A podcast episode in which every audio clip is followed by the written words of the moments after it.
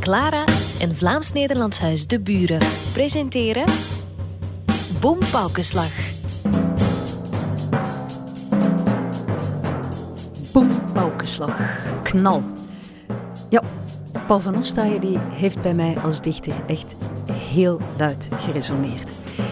Ik ben Gaia Schoeders, ik ben auteur, journalist, librettist en scenarist. Eigenlijk gewoon alles met schrijven. En met Paul van Ostaaien heb ik een heel bijzondere relatie. Dat is echt een oude liefde. En, en je was elf jaar toen je dit bedacht. Ja, het is altijd al een beetje moeilijk gegaan in mijn hersenen en dat doet het nog steeds. De stem die je net hoorde, dat is Matthijs de Ridder. Hij schrijft de biografie van Paul van Ostaaien en neemt mij zo'n 100 jaar mee terug in de tijd. Ja, dan gaat hij ineens... Doe het nog eens. En neemt mij zo'n 100 jaar mee terug in de tijd. En die wereld was kapot. Want het was toen dat Paul van Ostaaien in Berlijn aan zijn beroemde bezette stad begon. Alles komt daar samen. Alle ismen die komen terug in bezette stad. En hij vat dat in een, in een alles overstijgende vertelling. Ja, een bezette stad maakt vandaag nog altijd grote indruk en zindert eigenlijk nog altijd verder door. En niet alleen bij mij. Test, test, test. Oké, Ik ga bijvoorbeeld langs bij Dara Shaiki, start. een comedian met een indrukwekkend verhaal. Ik ben niet meer bang van niks. En als ik over vijf minuten ga sterven, is niet erg. Ik ontmoet ook Leonore Spee. Dat is de helft van het muziektheaterduo Teletext. je rode, roza, roze... Die andere helft heb ik nooit vallen, gezien, Dan dus. zit je al een muziekstuk te spelen bijna. Als je over Van Ostaaien praat, dan moet je gewoon ook praten met vormgever en typograaf Gert Doreman. Dus moest ik zoiets hebben, zou ik dat gewoon bij mij op het toilet zwieren. Hè? Dan eh, af en toe een keer doorbladeren. En hij krijgt de eerste druk van bezette stad in zijn handen. Wel mijn handen wassen, dat wel. Ik heb het gevoel van, van het, ja, de spreekbeurt. Componiste Annelies van Parijs bezingt in een onbewaakt moment letterlijk haar liefde voor Paul van Ostaaien. Heb ik dat van Drummen al verwacht? En ik ga ook langs in het atelier van kunstenaar Rinus van de Velde. Het is de eerste keer dat ik een relatief grote tekening in kleur kon maken. Dat geeft mij, denk ik, het genot waar dat je naar op zoek bent. Samen met hen duik ik in die bekendste dichtbundel van Van Ostaaien. Bezette stad. Dat zijn uw woorden.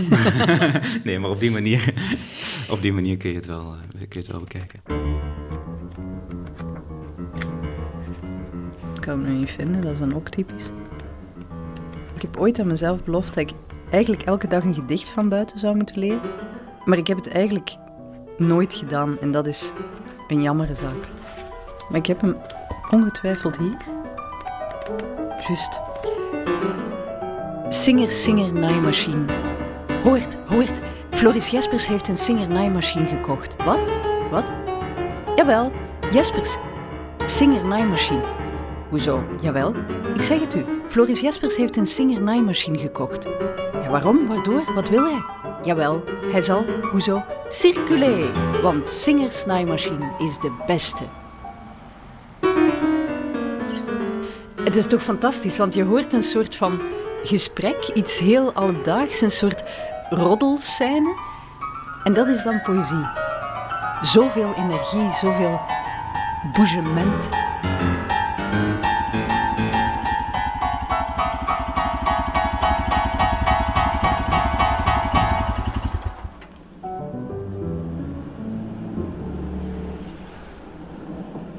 Ridder, Paul van Ostaaien genootschap. Hey, dag Matthijs. Hey, ga je? Ik dacht, ik kom je afhalen voor een eh, bezette stadritje. Als je nu toch met de motor bent, dan eh, kunnen we misschien naar Duffel gaan. Daar in het fort hebben we ook nog wel wat eh, te bekijken. Ik ben erg benieuwd naar de link tussen bezette stad en het fort van Duffel, maar het is goed, naar Duffel. Oké. Ik heb ooit een brommer gehad en dit was de helm die ik daarbij had bedacht toen. Dus eh, wat je hier ziet is jeugdige overmoed. Ik ging net zeggen, de helm dateert ongeveer uit de periode van bezette stad, Ja. maar Hij is eh, toch al 25 jaar oud, denk ik. Ja, nee, nee, nee. Oké, we zijn weg naar Duffel. Ik denk dat er in beide zijden van mijn familie opmerkelijk weinig over de oorlog werd gepraat. Dat is echt. En dat daardoor de oorlog heel erg een ding werd.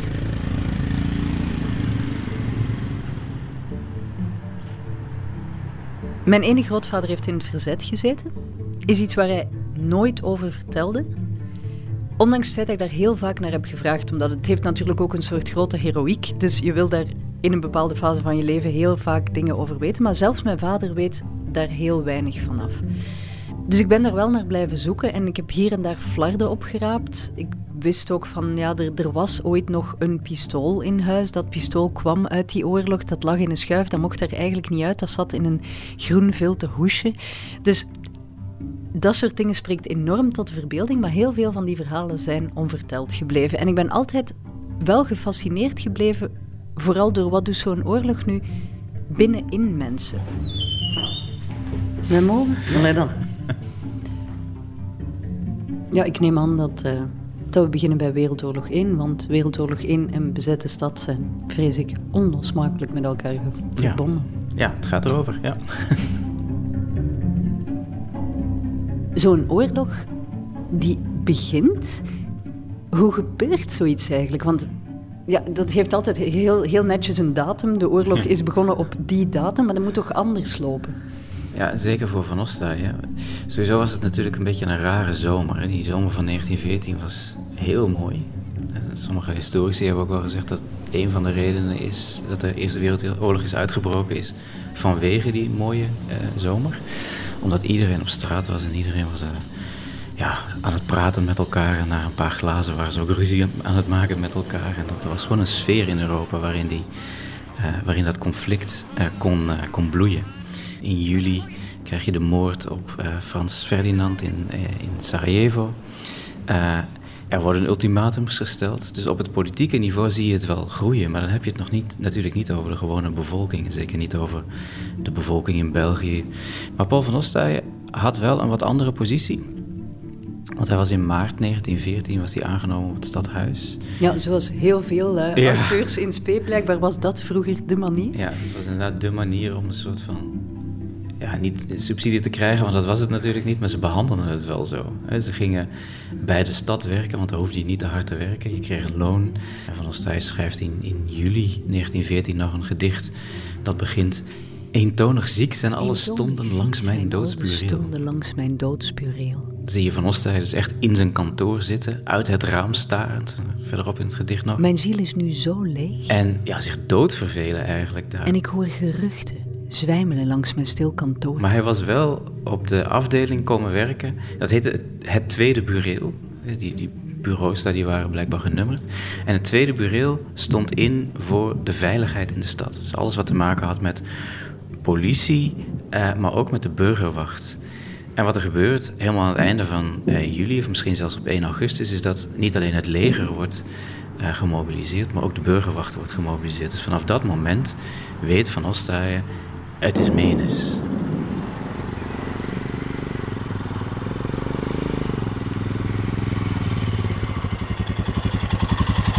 Hoi, hoi.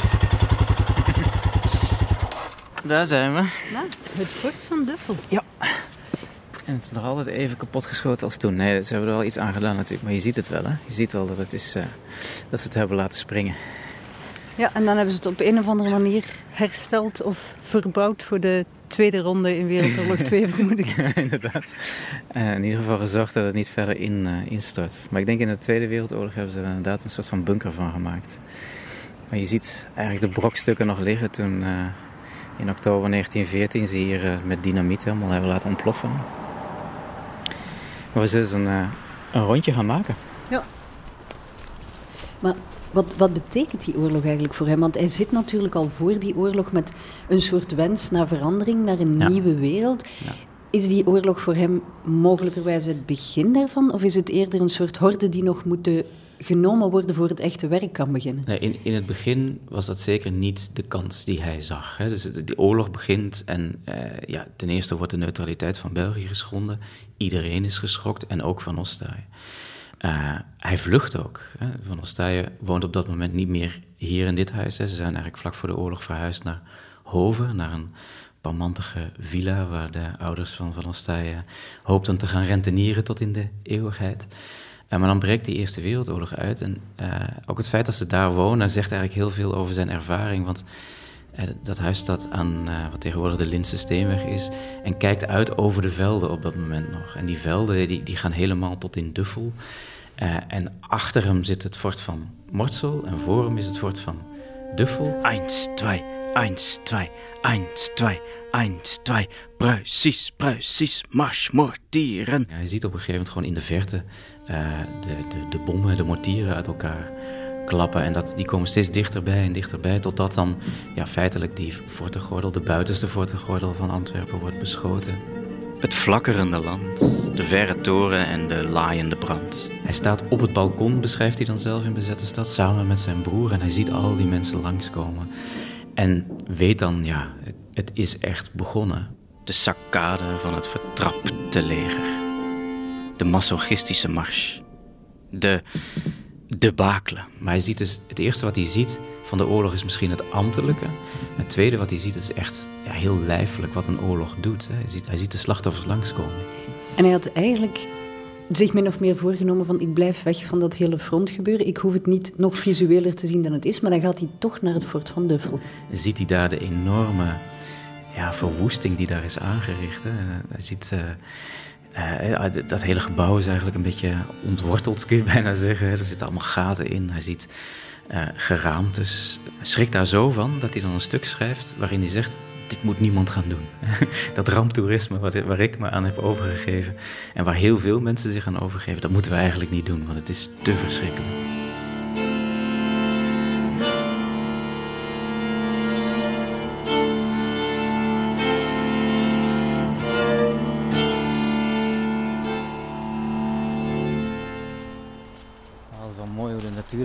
Overneemt. Zo die bomen die bovenop muren zijn gaan groeien.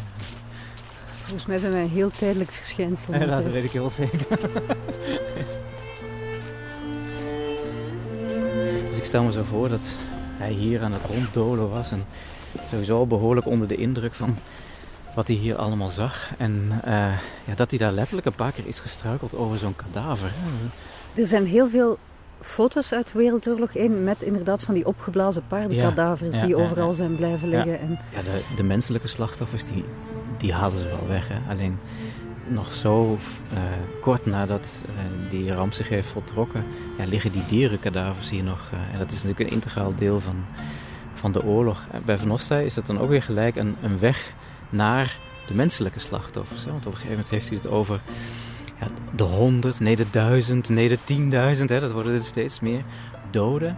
En dat zegt hij op het moment dat hij weer eens is gestruikeld over zo'n kadaver. Uh, en, en nog terugdenkt aan die soldatenmuts die hij heeft zien liggen. Dus het worden, uh, die schreeuwen worden nullen en die nullen dat worden getallen. En ineens um, ja, slaat, uh, slaat het besef van de enorme, enorme de enorme ramp die zich aan het voltrekken is, die, die slaat ja, hem om het hart. Kadaver ligt in larven vervallen, larven vervallen kadaver. Stomme gil van Chaco in regende ruimte.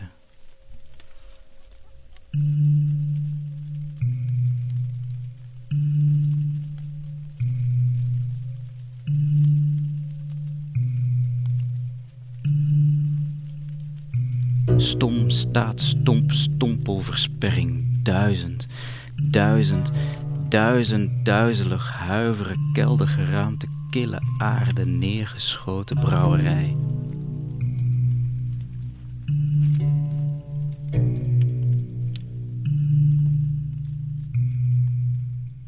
Geknakte wegwijzer, bruinrood aanwijzingen, waarover, waarover de regen eindeloos vuil gutst.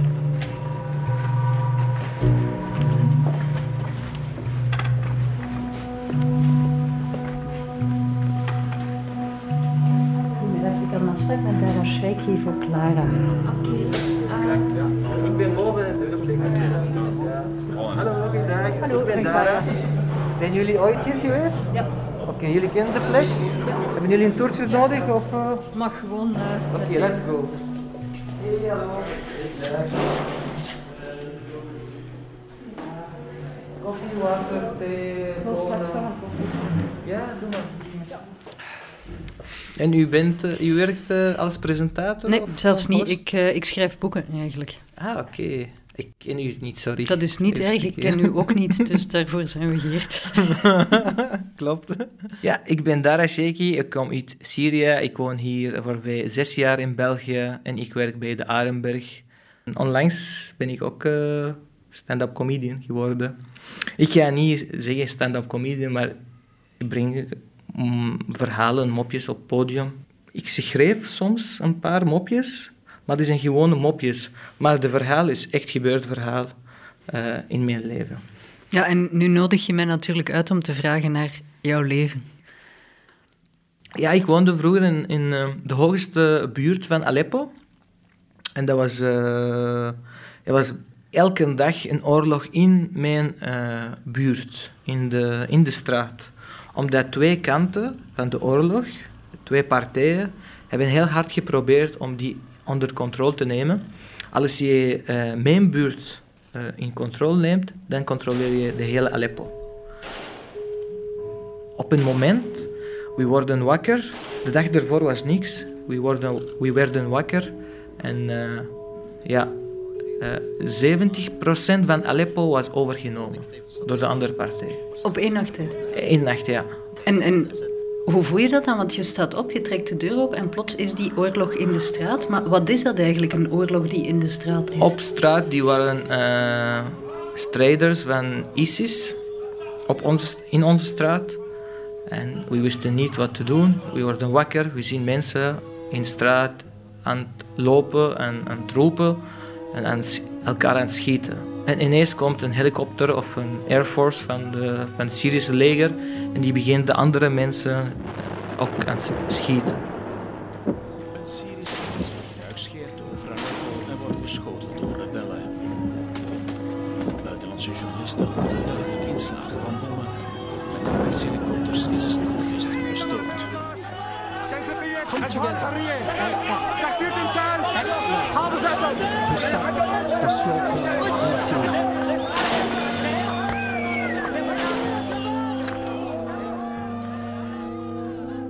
Was er een- echt een omslagpunt dat je dat voelde dichterbij komen? Of was dat een verrassing voor jullie? Eh, we wisten dat er iets aan het gaan rond in Syrië, maar eh, de media toont niks. Dus we wisten niet echt wat was het. Maar dus ook niet via, via WhatsApp of via vrienden in het buitenland dat je al een idee had van wat er zou komen. Echt ineens een soort verrassing. Ja, dat was het. Dat was het. Maar we waren precies geïsoleerd in Aleppo. Er was geen internet, er was geen netwerk, geen telefoon, niks in Aleppo. Eh, voor een paar maanden. Ik denk dat dat helpt ook om niks te weten.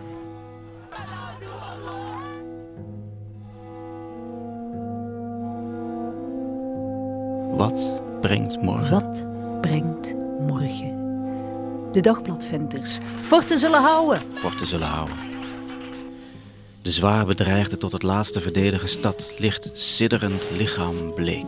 Een vale poel. In de avond, avond Pruisisch blauw en het gevaar. En het gevaar Staat de tijd, staat hijgend de tijd, staat de ruimte. stil.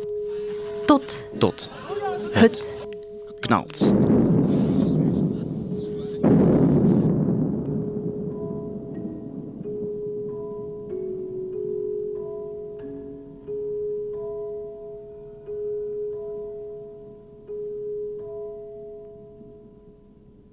Dus het was vrij snel dat het duidelijk was, zeker op ambtelijk niveau, dat eh, Antwerpen ook in ieder geval een doelwit zou zijn. En het werd nog duidelijker toen ja, de koning kwam naar Antwerpen, de hele regering kwam naar Antwerpen, het hele leger trok zich terug in Antwerpen.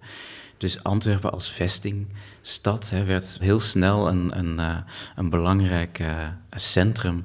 En Van Ostaaien zat daar middenin. De Fortengordel valt. De stad valt. De Duitsers komen Antwerpen binnen. Ja, wat, wat gebeurt er dan zo? Want ik ken wel verhalen van mensen in Joegoslavië of mensen in Armenië die een oorlog hebben meegemaakt. En wat mij altijd heel erg opvalt is, eigenlijk gaat het leven vrij snel gewoon door. Ja, Flauwe kerk. maar er zijn toch wel heel veel verschillen. Eh, bijvoorbeeld een avondklok. Fletse karsen. Uh, dus uh, als het donker is, moeten de mensen binnen zijn. Dommelend koor. En die, die, die is wel een tijdje van kracht. Schommelend mensen. Um, en dat betekent dat ja, de straten echt verlaten zijn. Schommelend gebed. De stad zoals Van Ostaaij die ook beschrijft en de stad zoals Van Ostaaij die heeft beleefd is een, Vlam, is een dode stad. Maan vlam. Het is een, echt een uitgestorven stad. De stad staat stil. Het is een stad waar niks in gebeurt en niks, eigenlijk niks te zien is dan leegte. Zo is de stad. Doorgesneden werden de koorden. Holle haven, holle mensen, moe mensen, matte mensen, matte treinen. Schok, geknars, stilstaan, gezaaid in lands. Verlaten buffet, verlaten bar, verlaten barman, verlaten barmeid. Pallen, poppen, triestigheid, verlaten. Bar. De, de, de, cafés en de restaurants die zijn vrij snel weer open, maar dat is eigenlijk vooral omdat de Duitsers daar zelf moeten uh, gaan eten en drinken en, en, af en toe wat vertier willen zoeken.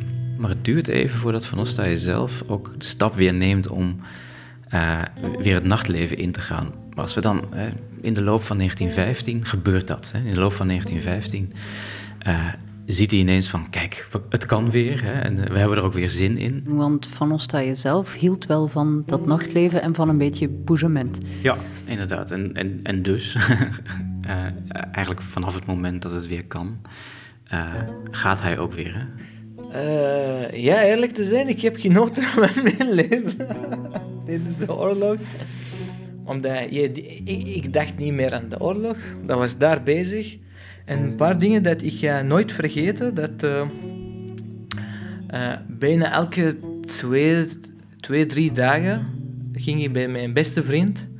Geen elektriciteit, geen water, geen energie in, in Aleppo. Helemaal stil, donker.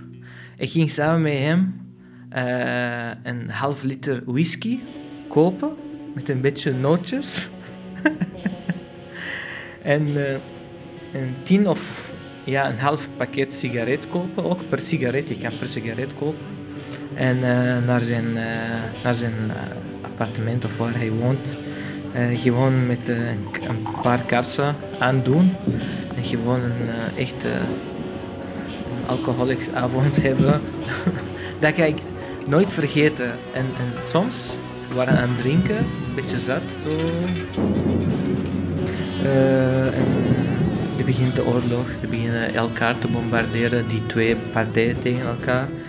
En uh, wat, wat, wat hebben we gedaan altijd?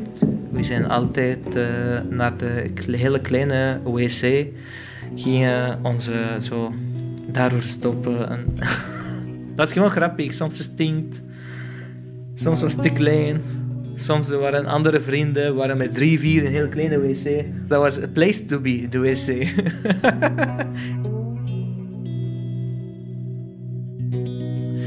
ook heel veel verhalen. En die verhalen zie je ook in bezette stad. Dat mensen echt de kelders in uh, vluchten. En daar dan een, een, ja, een avond of zelfs een hele nacht met elkaar moeten doorbrengen.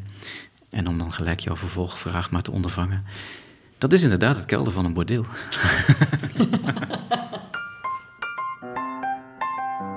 ja, want het is toch die, die prostitutie die hoort ook bij die oorlog. We vergeten dat altijd. We denken aan kolonnes soldaten. Maar die kolonnes soldaten die werden eigenlijk ook altijd gevolgd door een kolonne ja. vrouwen.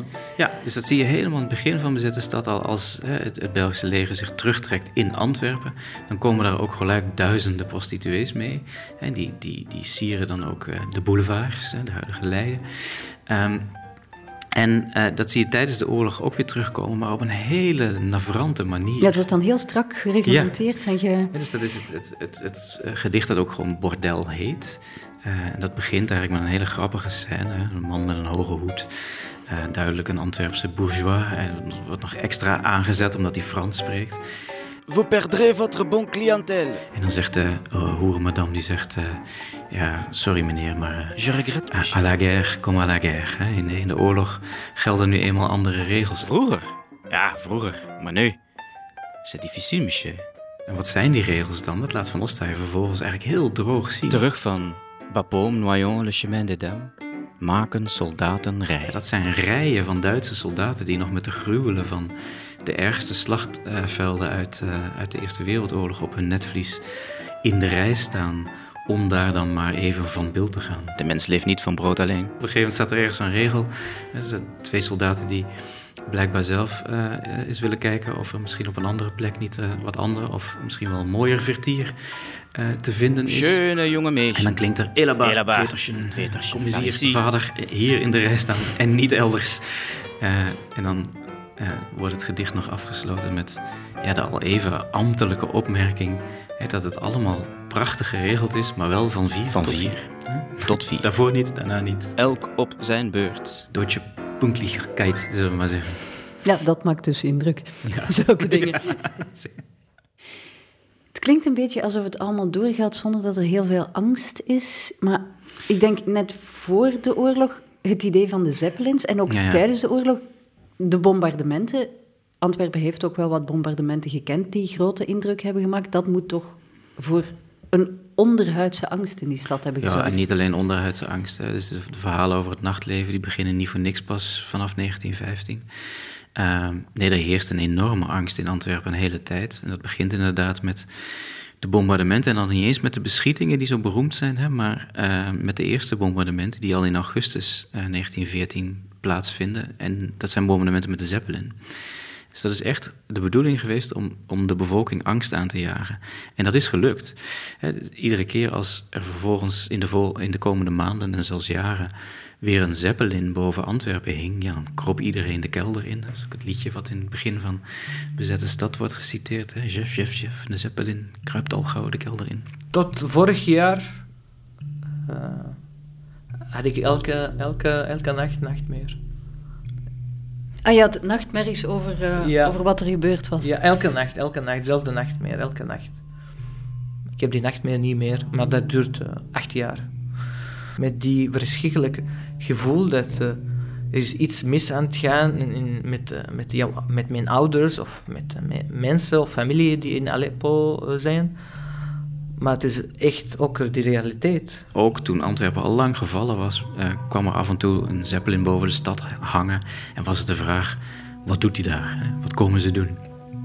Ze hingen soms zelfs zo laag dat ze het type nummer konden lezen. Verslagen die hebben wel gezegd dat ze uh, op de hoogte van het uurwerk van de kathedraal hingen. Was ik bang, dan zou angst niet zijn. De angst was aanwezig tot het moment dat je niet meer iets kan voelen. Zo een komt van beneden, ga naar boven, zo een piek. Tot het moment dat je niks meer voelt. Ik ben niet meer bang van niks.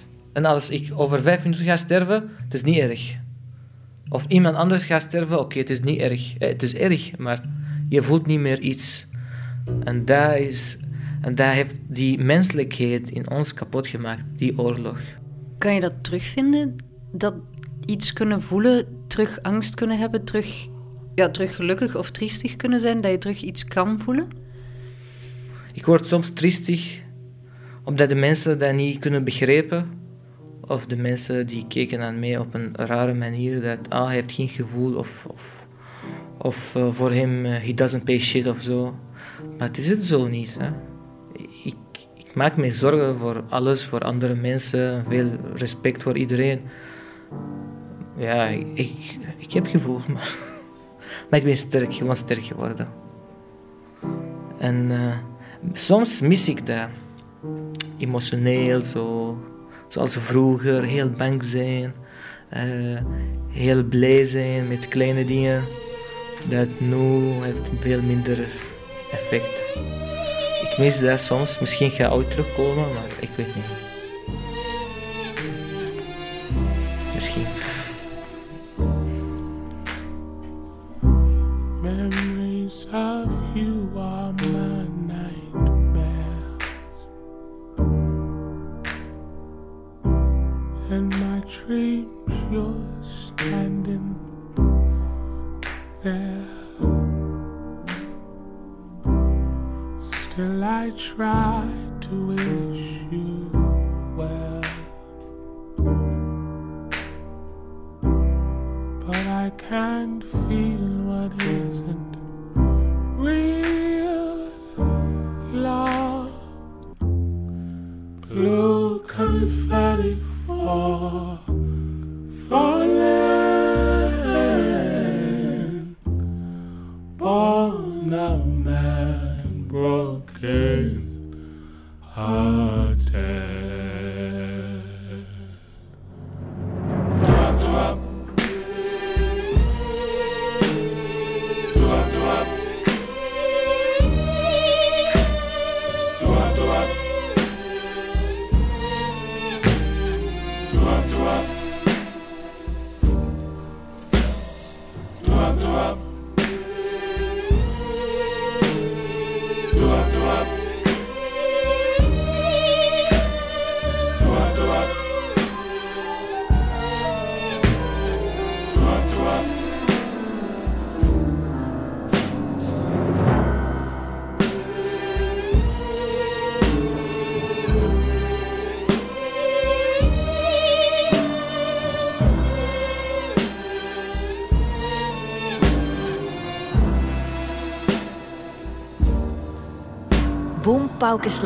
Met Gaia Scooters en Matthijs de Ridder. Er is een hele mooie brief die Van Ostaaij pas in eh, januari 1919 schrijft. En dat is eigenlijk, dan is hij al twee maanden in eh, eh, Berlijn.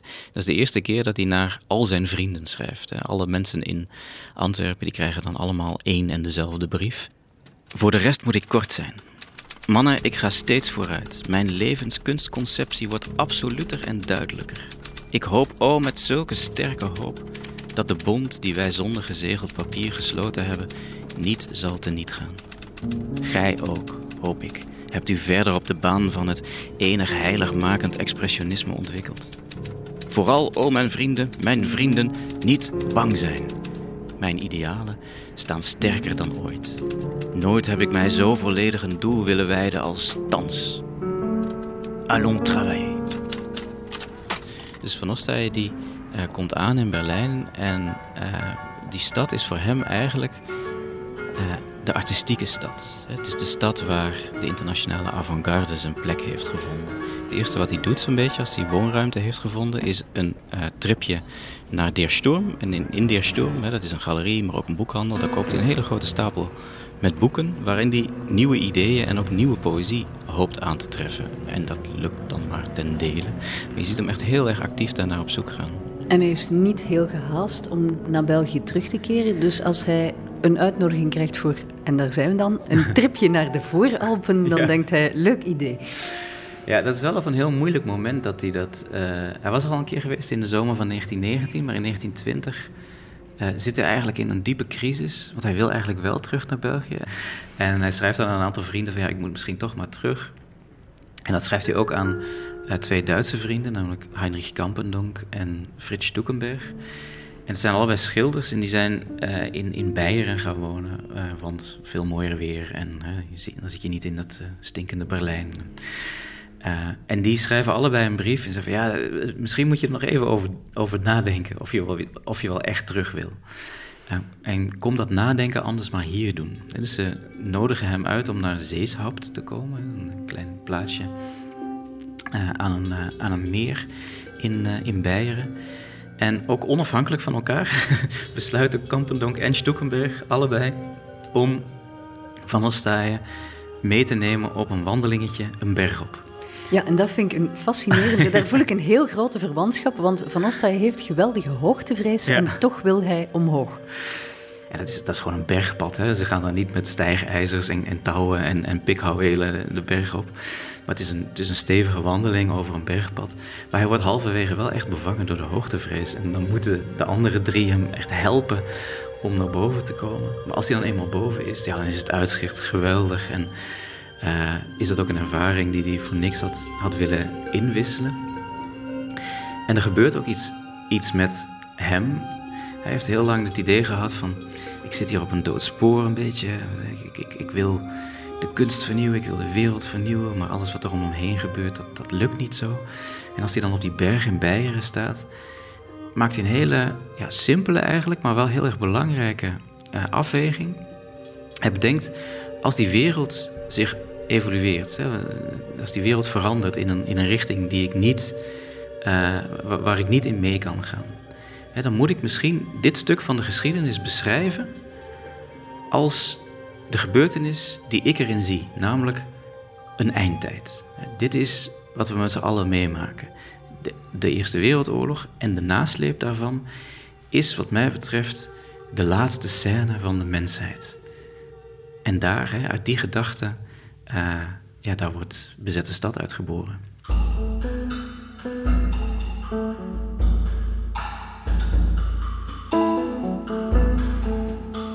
In, in die gedachte die, uh, die die heeft, daar zit gelijk ook de consequentie aan vast dat hij de wereld moet beschrijven zoals hij die wereld ziet. En die wereld was kapot. En dus moest voor Van Ostaaien ook die kunst kapot. Zijn, zijn eigen poëzie moest kapot. Dus Van Ostaaien die haalt eigenlijk die taal uit elkaar en zet de losse elementen van die taal neer als ja, de overblijfselen van wat ooit een beschaving is geweest. Wat geen grammatica meer volgt, is geen beschaving meer. Um, dat zijn uw woorden. nee, maar op die manier, op die manier kun, je het wel, eh, kun je het wel bekijken. Dionysische vreugde om eerste dingen, oorsprong zijn, zonder woorden, zintuigelijke vreugde.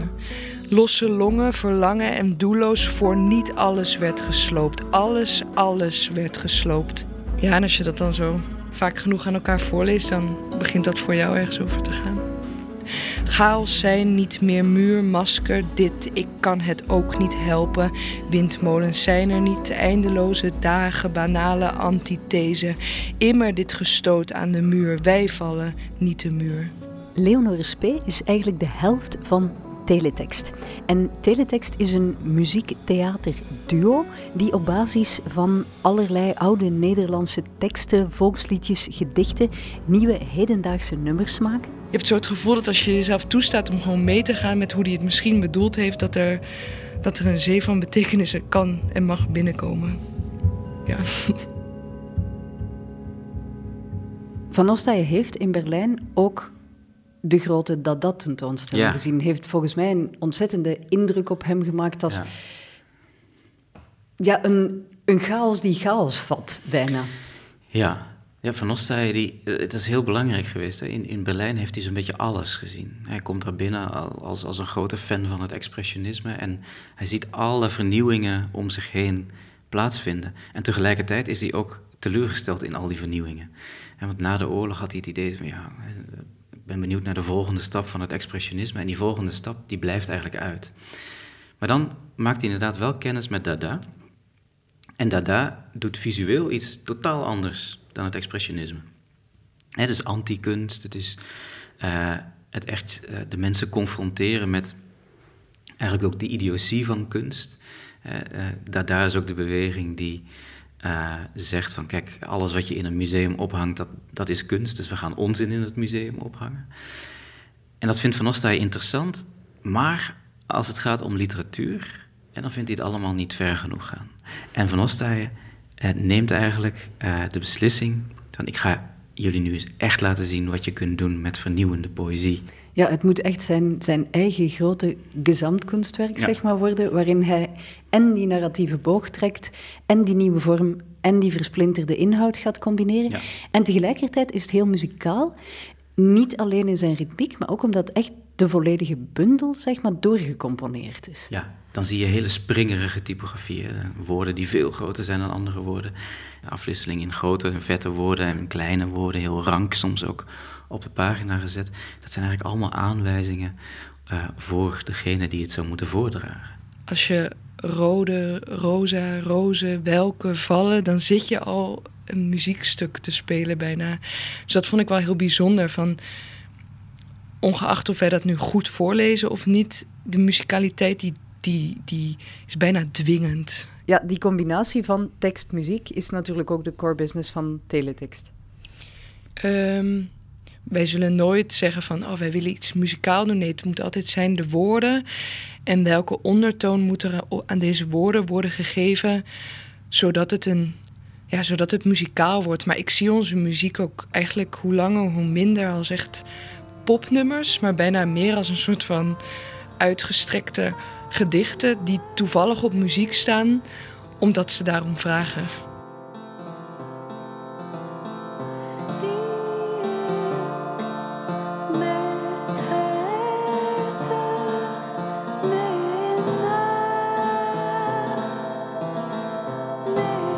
Met Van Ostijen zijn jullie aan de slag gegaan met de aftocht. Ehm, hoe hebben jullie het aangepakt met de aftocht?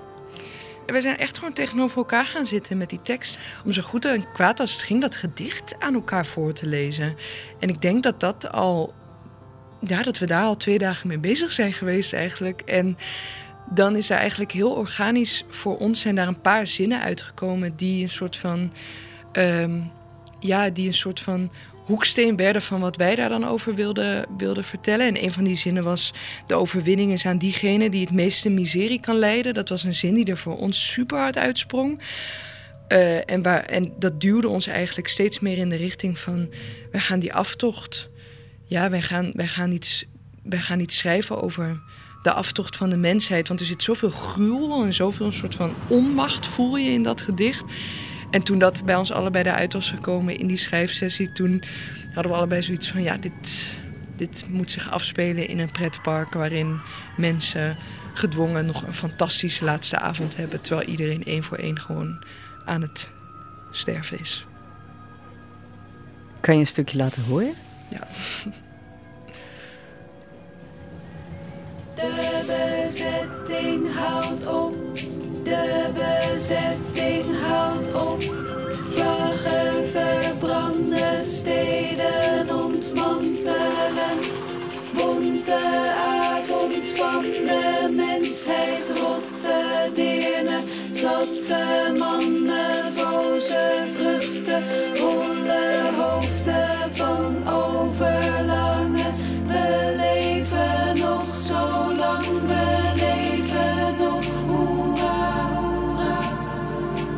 Er ontstaat op een gegeven moment een soort van mengeling. Ik hoor dat nu ook als ik, als ik ons ding terughoor. Dat, dat wij zelf niet meer zo heel erg het nauw nemen met wat is nu onze taal en wat is de taal van Van Ostaaien. Dus wij voelden zelf in dan ja, wie wij dan nu zijn en wie Van Ostaaien dan ooit geweest is, voelden wij van ergens ook dat wij van hem die vrijheid mochten nemen. We staan in de rij voor de rollercoaster. Ik en mijn hebben afgesproken al even geleden. Dat als we tegen de tijd, dat het tijd is voor de laatste tijd. De laatste seconde, zeg maar. Als we tegen die tijd nog alleen zijn, zeg maar. Dat hij mij dan een verlovingsring aanbiedt.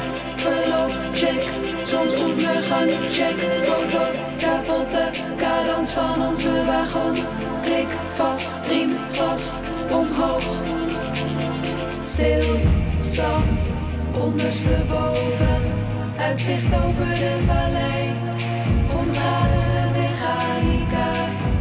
Tik, tak, tik, tak, tak, tak.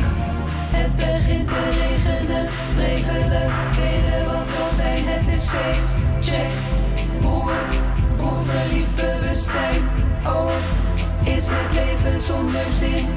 Nu, a, a, ave Maria, Stella, viva anima mea, veni creator spiritus. Alles, alles is zonder zin. Nu, check, nou, check, en nu, en nu, en nu.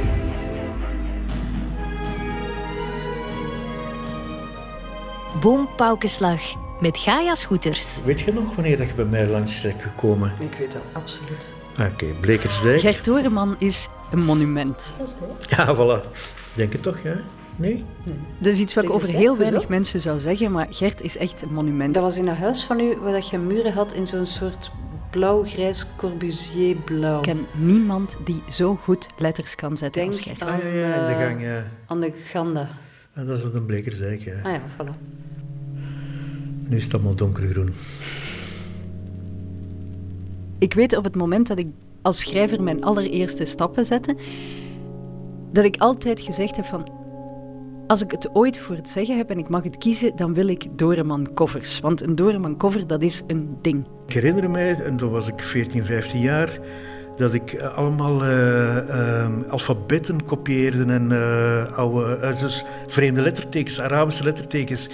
En ik heb geen idee waarom dat ik dat deed. Ik, ben, ik heb ze niet meer en ik denk ook dat ik ze kom, verkocht heb aan, aan, studiegenoten. Uh, voor, twee frank of ik weet niet wat hè, in die tijd. En ik zal nooit antwoord weten, maar het moet in mij een kiem hebben gezeten dat ik heel erg word aangetrokken tot lettertekens. Ik zie een grote A en een grote Q en ik denk, oh help. Dat is, en, en ik ben bevangen door de schoonheid. Dus ja. Ja, maar dat is iets wat ik helemaal kan begrijpen. Dat je, dat je helemaal kan opgaan in de vorm van een letter en, en waarom dat er dan een bolke of net geen bolke en de en, en curve die, van... De juiste en, curve van en de juiste ronding. En... Ik hoor er altijd iets erotisch in, maar ik zie in letters ook soms bijna iets Ja, erotisch. voilà. in de curves, in Ja. de bolletjes, in hoe het En dan zitten we weer met die perceptie, want het zijn dingen die ik er zelf allemaal wil insteken. En dan denk ik ook dat ik het doe. Ik heb heel veel lettertypes eh, in, in mijn eh, letterkast, noem ik dat dan, op mijn computer. En eh, dan ga ik echt zoeken naar de letter die het voor mij verbeeldt. Als ik het even mag lezen uit zijn eh, inleidend manifest, dan staat er: Gedrukte poëzie is gedrukte woordkunst. Zo zijn de mogelijkheden van de druk in verband met de woordkunst tot het laatste uit te baten. Zie hier het klimmen en stijgen van de regels, magere en zware letters, de cascade van de vallende woorden over het blad, zelfs verscheidene lettertypen. Zoveel middelen die typografisch, en dat staat er in Van Ostaaien-spelling, het ritme van het gesproken woord suggestief zullen weergeven. Bruggen van dichter naar lezer. Als middel van de lezende een lezer te maken. Ja. Ja, hij- hij was eh, heel erg beeldend daarin en heel erg eh, eh, directief bijna. hè. Hij wilde bijvoorbeeld in het gedicht Stad stil leven heeft hij een, het woord vingers heeft hij twee keer geschreven met een, een grote V en een grote I. Hand. Vijf heel duidelijke vingers. En hij schrijft dan dat hij die I groot maakt, omdat het in zijn idee ook een vinger is. En dat die vinger ergens naar wijst, namelijk naar boven. En in dat gedicht is het ook heel erg duidelijk, hè, want de hemel breekt open. En eh, dan komt er een hand naar beneden. Dat zou als de hand van God kunnen zijn. En dus op die manier, heel associatief, gaat hij ook om met die, eh, met die typografie. En hij hoopt ook dat het inderdaad bij de lezer ook gebeurt. En dat is ook het mooie van Bezette Stad. Het is eh, een, een bundel waar je heel veel uit kunt halen. Vooral omdat Van Ostaaien je uitnodigt om daar zelf heel veel in te stoppen. Van Ostaaien. Dat is eigenlijk qua typografie, ja, in ieder geval een keerpunt. Heb je enig idee wanneer je daar voor het eerst mee in aanraking gekomen bent? Dat schiet me nu net te binnen. Ehm, ik denk dat we dan teruggaan naar ongeveer 1982, 84, periode waar ik Tom Lanois leer kennen. En we zijn direct beginnen samenwerken. En dat is een van de eerste dingen waar dat Tom mij attent op heeft gemaakt. Dat het wel iets meer mocht zijn, hè? typografisch enzovoort. En dan kwam hij met bezette stad af van, het mag, eh, het mag gezien worden. En dan denk ik, dan moet Gert toch liggen dat het inderdaad Ja, gewoon is van, ik doe mijn goesting. Ja, ja dat, natuurlijk, daarom dat het mij helemaal ligt. Ik zou nu zeggen, het is rock and roll, maar dat was toen niet rock and roll, dat was jazz.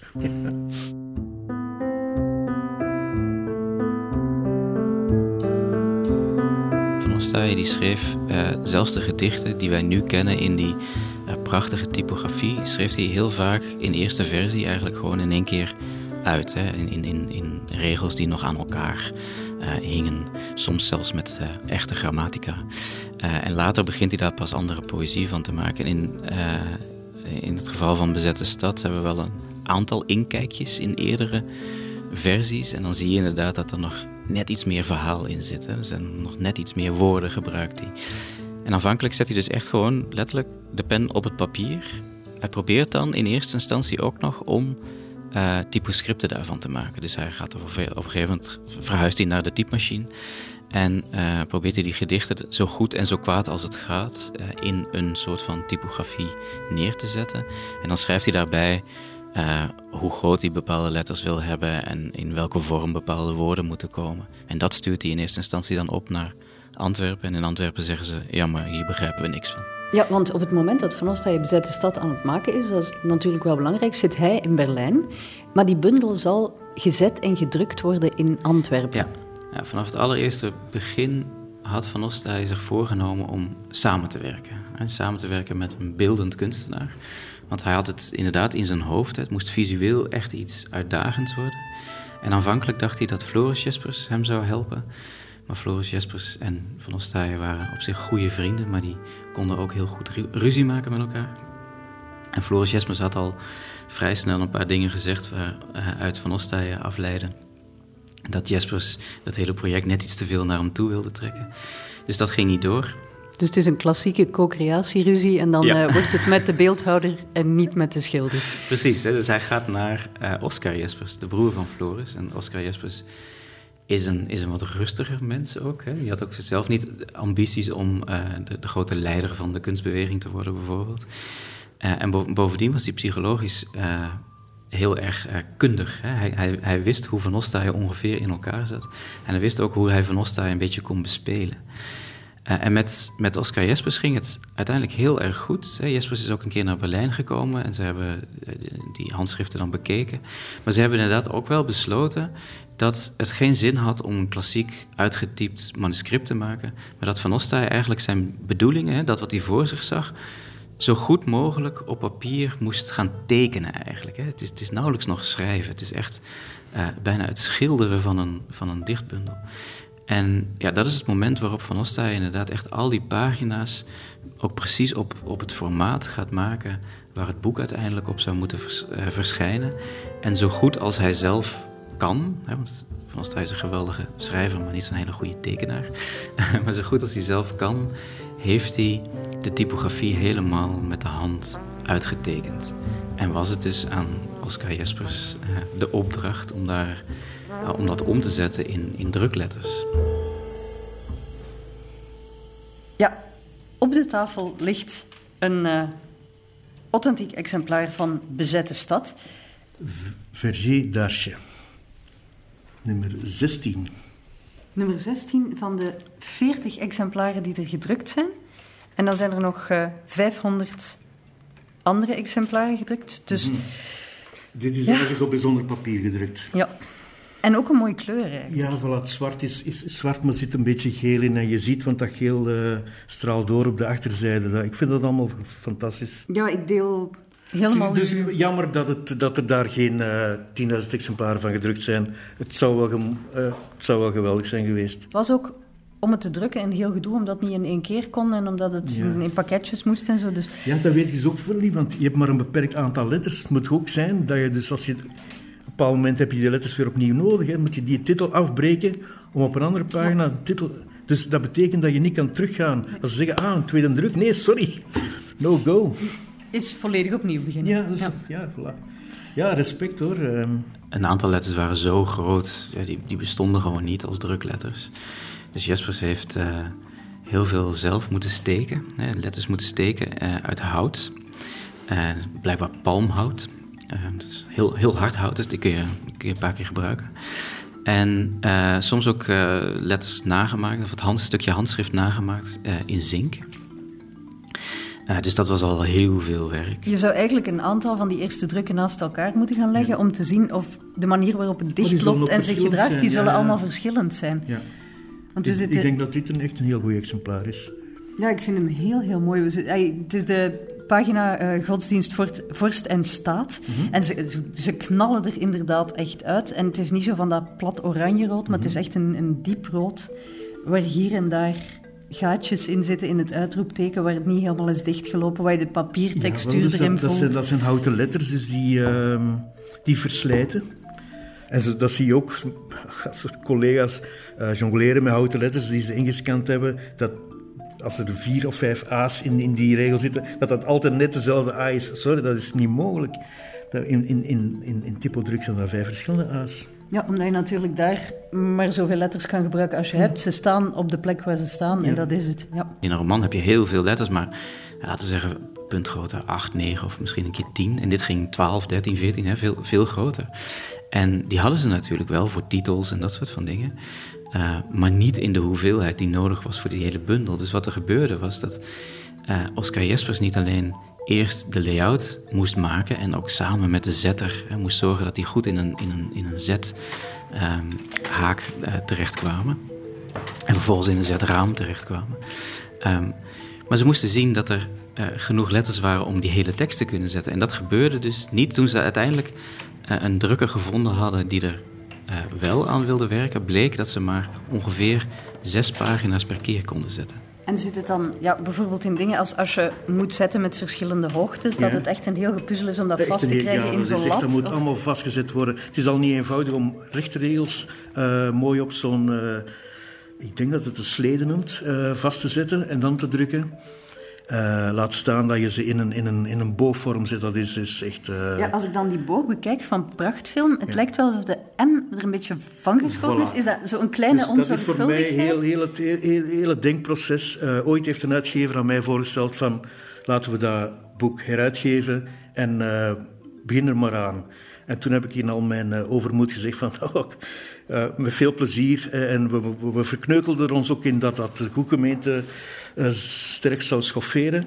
Om met Maar- dit eh, meesterwerk iets ik, anders te omdat gaan ik dacht van, weet, ik zal het wel verbeteren. Hè, dus eh onder, in alle bescheidenheid, maar eh, toch, ik dacht van, ja, laat, ik ga het verbeteren, want ik zie dat het eh, behelpen is. Hè. Dat was heel moeilijk. Dus ik denk van, ik, ik kan dat beter, eh, ik zou diezelfde vorm volgen, maar het, laten we zeggen, iets, iets juister plaatsen allemaal. En misschien ook bepaalde lettertypes dat ik denk, hmm, dat kan nog beter. Maar goed, die oefening is niet doorgegaan. En misschien wel best ook. Ik weet het niet. Het is natuurlijk wel spannend dat iets ook op zo'n manier blijft leven. Want je zit natuurlijk hier vast aan de technische beperkingen van het moment ook. dit stadium in mijn leven vind ik dat perfectionisme eh, niet boeiend. Hè. Dus eh, ik vind het feit dat het niet perfect is, vind ik eh, zelfs eh, ontwapenend en een meerwaarde. Dus stel dat ik het eh 15 jaar geleden, 20 jaar geleden zou gemaakt hebben en het zou perfecter zijn geweest, ik vraag me af dat het ehm, wel, wel ehm, een meerwaarde zou zijn geweest. Of of dat je er nu nog tevredener van zou Het zou zijn. kunnen Ja. dat ik toen echt zou gescoord hebben en nu denk ik, hmm, jongen, toch oké. Het was een fase.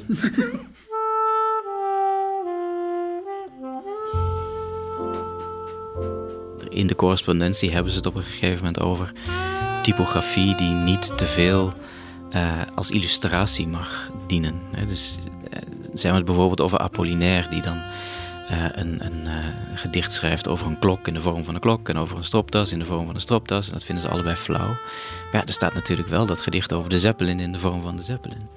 En daar is geen correspondentie over. Hè. Je kunt wel een beetje reconstrueren dat ze het er wel over kunnen hebben gehad in Berlijn. Ehm, maar dat is een moment waarop je zou kunnen veronderstellen dat Oscar Jespers iets doet waar Van Osta het misschien niet helemaal mee eens is. Ook al omdat het handschrift er anders uitziet. Ehm, op andere momenten zie je in de correspondentie gewoon eh, onderhandelingen. Eh, Jespers heeft iets gemaakt in eh, soms twee, drie, vier versies. En Van Ostaaij zegt dan die. Eh, en in een enkel geval zegt Van Ostaaij, nee, dat is niet goed genoeg. Hè. De- deze titel had ik anders in mijn hoofd. Maak daar alsjeblieft nog een andere versie van. En dat gebeurt dan ook. Hè, dus je ziet wel dat Van Ostaaij ook wat dat betreft de touwtjes wel heel erg sterk, eh, strak in handen houdt. Paul van Ostaaien was ook geen typograaf, Mhm. maar legde eigenlijk al heel veel dingen vast in zijn schetsen, waar die typograaf het dan maar mee moest Je zien te zou doen. eens willen moeten zien wat Tom Lanois mij vroeger stuurde. op, op, een, op, op een computertje. Met ook altijd maar twaalf lettertypes, maar het moest allemaal En dat was soms hilarisch. En dan zei hij van, kijk, zoiets. En dan denk ik, oké, ik begrijp waar het naartoe moet. Maar ik maak het wel helemaal iets anders, maar wel helemaal in de geest ehm, van wat Tom Lanois voor ogen had, denk ik. En dat is altijd wel goed uitgedraaid. Ja, Jij zei eigenlijk, Tom, alles mag, maar geen Comic Sans. En zelfs dan, als het niet mag, mag het weer wel. Zo. Dus, eh, Maar dat is natuurlijk het mooie van zulke samenwerkingen, dat je op dat moment samen een nieuw kunstwerk aan het maken bent. goed, maar de... Tom wou impact maken. Hè? En dan, kijkt hij naar mij van, maak alsjeblieft impact. Ja, dus dan doe ik dat. eh. en ik vond het ook fijn dat, dat, ik, eh, dat hij mij... Altijd fijn dat hij mij de, de ruimte geeft. Maar nooit eindbeslissing. Daar moet ik toch ook eerlijk in zijn. Eh, hij heeft mij al de ruimte, maar als we dan uiteindelijk met twee... eh, bijvoorbeeld nog debatteren over twee eh, eindoplossingen... zal ik zeggen van Tom, ik heb voor mij echt... Wat vind jij? Ja, ik zeg toch die gele letters. Mm, toch de witte. En dan wordt het de witte. Het zullen nooit de gele worden. Voilà. Dus, maar goed, het is zijn boek. Of het is zijn uitgave. En ik ga tot, tot, tot aan de eindmeet... eh, zit ik aan het sturen. En dan eh, hij zal eerst over de meet gaan. bijkomend probleem. Eigenlijk moesten die pagina's dan over en weer naar Berlijn. Moest Paul zeggen van, ik vind het goed zo. Dan moest het weer terug. Ja. En dan zie je dat Jesper ze toch een beetje overneemt en zegt van... We gaan het drukken, maar dat over en weer sturen van die proeven gaan we toch niet doen. Ja, precies. Dit is het moment waarop Jespers echt heel erg kordaat is.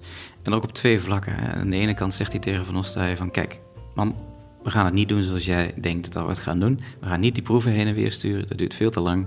Tegen de tijd dat we klaar zijn, dan is je bundel al achterhaald. Dat gaan we niet doen.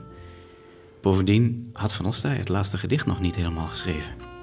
En met alle berichten die ook uit Antwerpen kwamen, van het is moeilijk om te drukken, had hij er ook eigenlijk niet zoveel zin meer in om het, om het af te maken. Dus Jespers die schrijft in, in een van diezelfde brieven waar het ook gaat over het drukproces, zegt hij van, en nu gaan we het, we gaan het zo doen, wij gaan het hier zetten, uh, René Victor, een andere vriend van Van Ostaaien, en ik, we gaan het nalezen, je moet ons maar vertrouwen.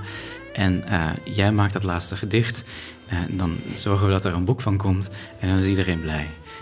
En met de ondertoon, ik heb er ook al genoeg werk in zitten. ik wil nu ook dat het een, een, boek wordt. En bovendien, het is een heel goed boek. We moeten zorgen dat de wereld dit boek te zien krijgt. Dus we hebben het echt aan Oscar Jespers te danken dat Bezette Stad er uiteindelijk is gekomen.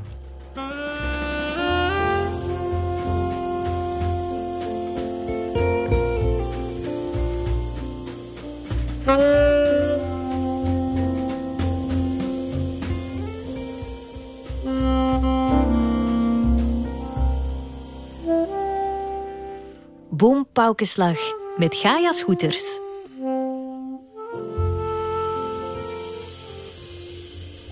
Ik denk dat ik Van Ostaaien onbewust als kind heb leren kennen, omdat er een postkaartje boven mijn bed hing waarop het gedicht stond: De chimpansee is ziek van de zee. Er gaat zoveel water in de zee, zei de chimpansee. Maar ik heb me nooit gerealiseerd dat dat iets met Van Ostaaien te maken had. Het echte begin van Van Ostaaien, zeg maar de intrede van Paul Van Ostaaien in mijn, in mijn leven, kwam er toen ik een jaar of 11, 12 was en ik zat in het zesde leerjaar. En wij maakten een poëzieprogramma samen met de grote leerlingen van het zesde middelbaar, dat volledig rond Van Ostaaien draaide. En ja, zij deden dan denk ik zo'n beetje de ernstiger teksten en wij werden ingezet voor de onschuldiger teksten. En het was eigenlijk de eerste keer dat ik iemand over poëzie hoorde praten en dat ik iemand hoorde vertellen waarover die dingen dan gingen en dat er tussen vorm en inhoud van gedicht dat daar een samenhang tussen kon zijn en dat het, het hele concept van wat is poëzie en, en wat is de poëtica van een bepaalde dichter, dat dat mij voor het allereerst helder werd. En, en je was elf jaar toen je dit bedacht? Ja, het is altijd wel een beetje moeilijk gegaan in mijn hersenen en dat doet het nog steeds. Maar ik, ik denk eigenlijk wel dat daar zeg maar, de eerste kiem is gekomen van, van de vraag. Natuurlijk helemaal niet bewust. het mooie is ook dat je zegt dat het onbewust gebeurt. Want dat is inderdaad hoe die tekst heel vaak werkt. Hè. Uh, het afgelopen jaar hebben we heel veel mensen, heb ik heel veel mensen gesproken die ooit op school uh, stukjes bezette stad hadden gelezen en daar niet noodzakelijk heel veel van hadden begrepen. Maar het heeft altijd indruk gemaakt. Ik weet, ik heb Van Ostaaien opnieuw gelezen toen ik een jaar of 14, 15 was. En dat is de periode dat ik mijn eerste coming-out heb gedaan. En ergens in die bundel zit er ook een gedicht dat begint met Ik sta nu eenmaal voorbij de grens. Waarin hij het heeft over een ander soort liefde en een liefde die door zijn vrienden als fout wordt gezien. En voor mij was, werd dat op dat moment bijna een coming-out gedicht. Dus dingen veranderen gewoon heel erg van context op het moment dat je ze leest. Ik sta nu eenmaal voorbij de grens, aan de welke ieder normaal mens moet stilstand houden. Een vriend heeft me onlangs verweten dat ik buiten het normale, volgens hem het goede, ben getreden.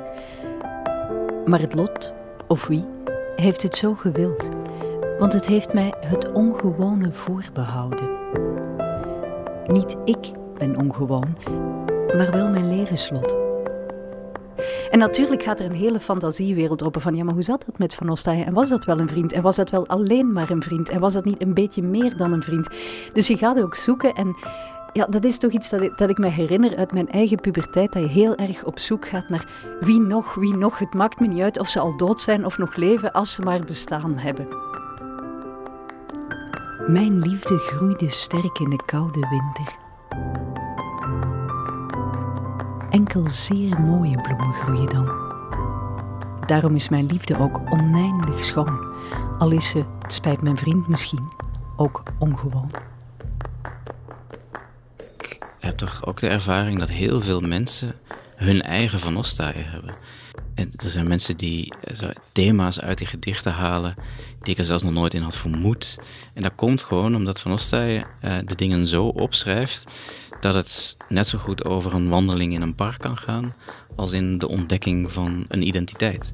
En, uh, en dat is denk ik de kracht, van die poëzie. Hè. Er zit zoveel in dat je er ook heel veel uit kunt halen. Plots stopgezette ijzeren constructie. Het niet meer daveren. Luid gehuil van lege kramen en bedolven stad.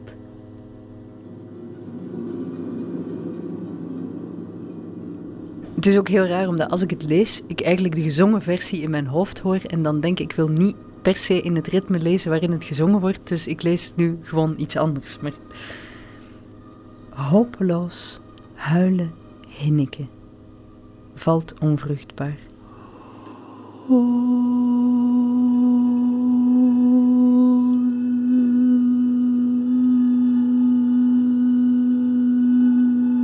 Ik kreeg van Matthijs de vraag of ik iets met Holle Haven wilde doen.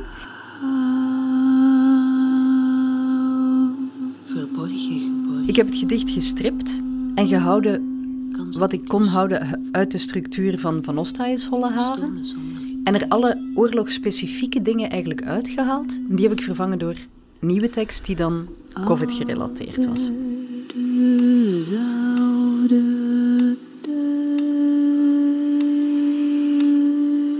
Een enkele fietser fietst door lege straten.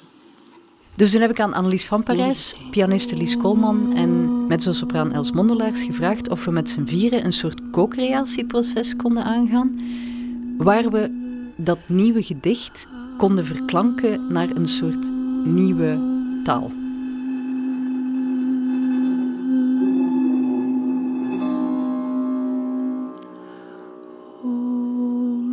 Wat er eigenlijk ja, gebeurde was. Uh, Els die dan een bepaalde melodie zong en opnam op haar uh, gsm en dan dat uh, bestandje doorstuurde.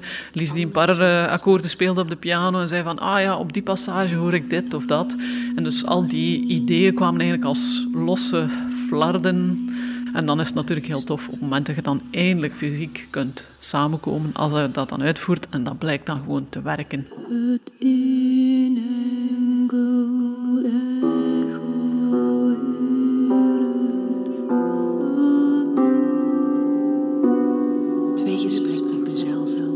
Ja, en voor de rest, ik probeer nog altijd bij elke uitvoering om uh, de voorgeschreven maatsoort te respecteren, maar het is een gebrek aan talent en geen onwil dat dat niet altijd lukt. ja, Annelies, het is, het is, een beetje raar om hier nu weer een soort uh, formele context tegenover elkaar te zetten, want eigenlijk werken we ondertussen al, al best wel heel lang samen. Veel spaas. Ja. Gek genoeg ben ook jij ooit begonnen met Paul van Ostaaij. Ja, het is inderdaad de eerste tekst die ik ooit op muziek gezet heb. Een stukje Paul van Ostaaien, uh, iets met een luid. Kun je nog herinneren welk gedicht het was? Ja, Wals van kwart voor middernacht. Ik heb dus het gevoel het van, van een, ja, de spreekbeurt. Wals van kwart voor middernacht. Wals van kwart voor middernacht. Alsof zij iets zingen ging, trilt de luid. Alsof zij iets zingen ging, trilt de luid. En de lieve luid achterna hinkepinkt de piano. Linkerpoot, linkerpoot. Ik denk niet dat de Ik luid denk niet iets dat de zeggen luid zal. iets zeggen zal, kwart voor middernacht. Al trilt... Ze trilt toch? trilt toch? De luid nu weer. Eer de luid daarover heeft gedacht of zij zingen zal, kwart voor middernacht, is het lang reeds kwart na middernacht. Waarom trilt de luid dan zo? Klokje kwart voor middernacht. En weet echt nog hoe het klinkt? Ja, ik hoor het helemaal nog. Ik denk dat ik het een keer her, ga heruitschrijven. Maar dan kun je ongetwijfeld de zangpartij nog zingen. Of neurien. Het begon in al met alsof hij iets zeggen wil. Ik ben nu weer de... Moet een tekst, ja. Hier de luid daarover heeft gedacht, of zij zingen zal kwart voor middernacht, is het lang reeds kwart na middernacht. Waarom trilt de luid dan zo, klokje kwart voor middernacht? Wist maar iemand dat dat trillen van de luid. Het grappige is dat ik nog altijd dingen herken. Serieus? Ja. Vooral in... Maar mijn romantiek zat niet goed. Hoe dingen vertragen of in, in, in ritmiek en zo. Mhm. ik weet niet hoe grappig. Maar dat je ook zo'n geheugen hebt waar dat nog altijd in zit. Dus dat is wel 25 jaar geleden of zo. Hmm, meer. Oh, meer. Zitten al uw partituren zo in uw hoofd? Nee. Wat een geluk. Ja, hè. maar toch veel. Toch meer dan, dan ik soms denk. Hm.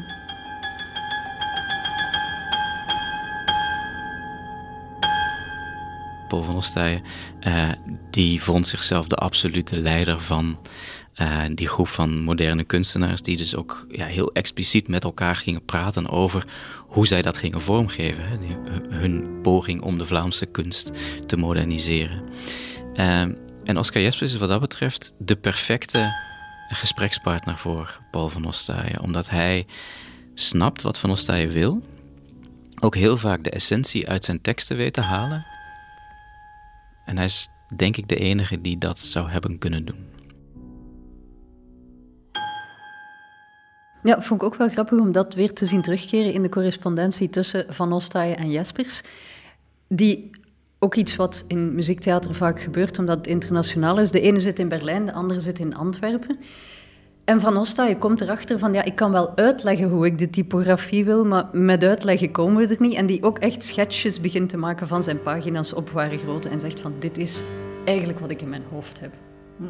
Maar ja, je wil natuurlijk ook die andere kunstenaar niet gaan micromanagen, want je moet elkaar als kunstenaar toch ook in zijn waarde laten.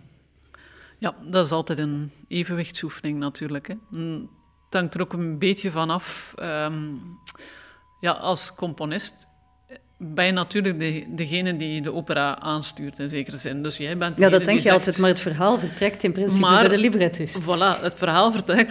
Ik laat je in je waarde. het verhaal vertrekt vanuit de librettist. Maar natuurlijk, de componist zegt, ik wil zo of zo'n verhaal vertellen en gaat in functie daarvan dan wel op zoek naar een librettist die zegt, ah ja, ik kan daar iets mee. Maar dan is de kunst inderdaad, als componist, om die librettist voldoende vrijheid te geven en niet te zeggen, en je moet het zo schrijven en op die manier en met die personages. Dus dan moet er echt wel ja, een soort vertrouwen zijn. Maar het is wel belangrijk, denk ik, om, om een, een soort startpunt te vinden waar je als kunstenaar allebei gelukkig mee bent. Waarvan Ja, je denkt van, ja. dit is een verhaal dat ik belangrijk vind om te vertellen. Of, Ja, dat, zijn, dat is eigenlijk de eerste stap. Hè, dat je echt voelt van, ah, er zit een klik. Een eerste, en eigenlijk een eerste gesprek zegt heel vaak alles. Je voelt direct van, ah ja, denk je in dezelfde richting? Eh, heb je zo'n beetje dezelfde... Ja, het eerste brainstorm moment merk je met, meteen van, ah ja, we zijn in dezelfde richting aan het denken. Of niet, laat zitten, want we denken allemaal iets totaal anders. Dus en dat is een heel belangrijk moment. En een keer dat je dan voelt van, oké, je denkt ongeveer hetzelfde, dan is het niet moeilijk om te zeggen van, bon, en nu? Jij, jouw job. En dan zie ik wel wat er komt. En nu, bij ons regelmatig zijn er dan nog terugkoppelmomenten. Hè, dat je bezig bent aan iets en je zegt van ja, zoiets, wat pijsde, is dat oké? Eh, ja, zoals bijvoorbeeld bij Oescher, waar ik de onzalige gedachte kreeg om op een gegeven moment te zeggen... Annelies, ik weet dat die Debussy doorgecomponeerd is, maar ik zou graag arias hebben. En het liefst nog iets da capo en misschien ook een duet. En dat jij zei, vergeet het en moet je met je eigen zaken. ja, dat was inderdaad een interessant momentje, een klein con- conflictje. Maar dan, ja, het leuke is dat je dan, ja, eerst denk je, oh zeg, zal me wat, wat moet die zich mee? maar uiteindelijk, denk ik, na een paar dagen, ben ik dan toch overstag gegaan en gezegd van, ja, misschien nog geen slecht idee, we kunnen daar wel wat kleur in zetten en... eh, ja, waarom niet? Het is eigenlijk een uitdaging. En op het moment dat iets een uitdaging wordt in mijn hoofd, dan eh, wil ik het doen. Hè. Ja, ik denk dat toen zei arias kun je krijgen, maar da capo is een brug te ver. Ja, eh, dat kan zijn. En toen is er toch een Da Capo ingeslopen. Maar wat, die negeren we even. Er is een prachtige brief waarin eh, Oscar Jespers zegt eh, voor, voor u ook een eh, gelukkig nieuwjaar of een gelukkige kerst geloof ik, het is rond de jaarwisseling. Eh, en voortaan wat minder ziedende brieven alstublieft. en daar zie je wel aan de ene kant wat eh, Oscar Jespers ook bereid was om te slikken hè, van zijn vriend, maar ook hoe hij daarmee omgaat. En Van Ostaaij ziet dat ook. Hè. Die ziet uiteindelijk ook wat, van, wat eh, Jespers heeft betekend. Niet alleen voor het boek, maar ook voor de vriendschap. En als eh, Van Ostaaij dan weer teruggaat naar, naar Antwerpen, in, de, in het voorjaar van 1921, dan stuurt hij alvast uh, iets op, een verrassing voor Oscar Jespers. En dat is dan het handschrift van de Feesten van Angst en Pijn. De bundel die we nog steeds alleen maar kennen in handschrift. En dat heeft er alles mee te maken dat hij heeft besloten dat ja, die bundel voor Jespers is. Die, die, die, draagt hij niet alleen op aan Jespers, maar hij, hij geeft hem ook gewoon aan Jespers. En ja, dat is misschien wel de mooiste blijk van vriendschap en ook van hele diepe vriendschap die uh, uh, hij had kunnen geven.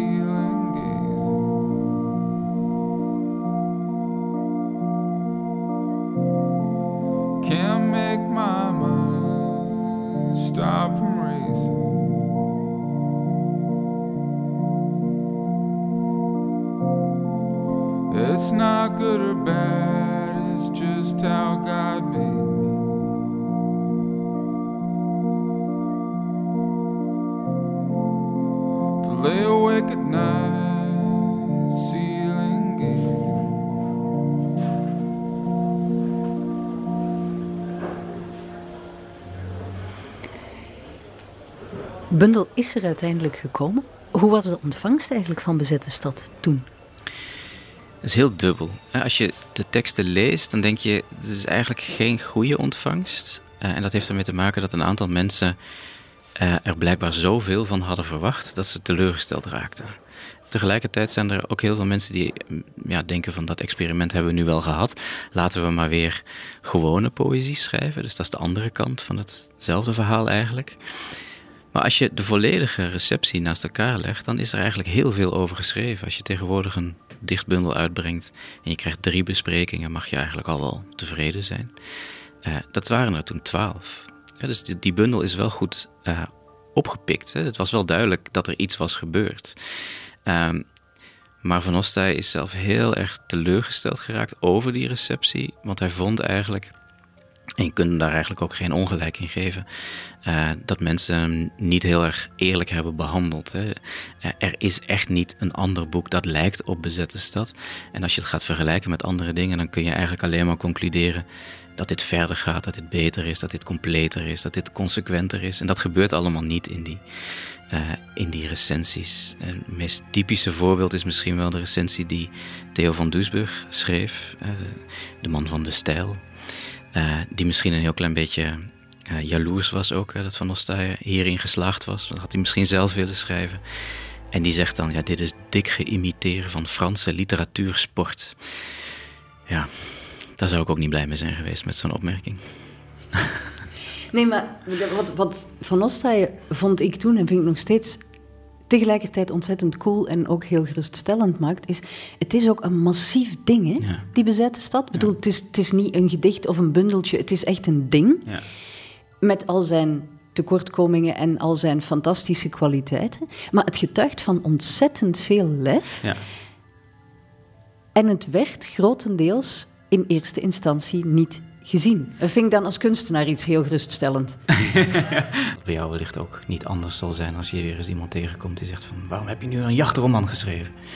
Ja, of bijvoorbeeld dan zit je twee jaar lang uh, in het zweet des aanschijns een boek te baseren op helemaal de partituur van een ja.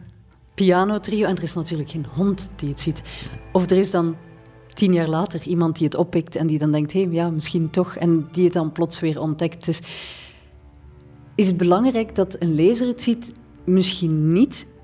Maar het is wel belangrijk dat het iets fundamenteel ingrijpend doet met de manier waarop je schrijft en met taal en met literatuur. En dat is ook wat ik bij Van Ostaaij heel erg voel als een soort drang, dat hij echt een soort fundamentele verandering wil in wat is poëzie, wat is taal. Ik zit hier met een volkomen nieuwe werkelijkheid. Ik kan die niet op een oude manier blijven beschrijven. Ja, hij, dwingt zichzelf eigenlijk in een vorm zoals jij dat ook doet. Hè? Je dwingt je in een vorm en gaat dan schrijven. Victomé, Vic, Vicomte, je te revoir. Wacht, ik zal dat opnieuw zeggen. Vicomte, je te revoir. Ofwel, God de Vader, breng het laatste bedrijf.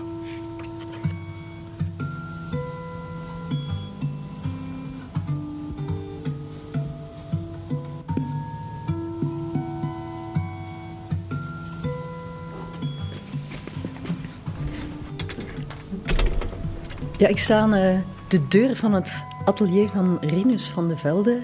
En uh, als er één iemand is die zichzelf altijd weer heruitvindt, is hij het wel. Dag Rinus. Hallo. Wat een fijne plek. Ja, het is een nieuw atelier. Um, waar ik nu toch ook weer al zes jaar zit. Uh...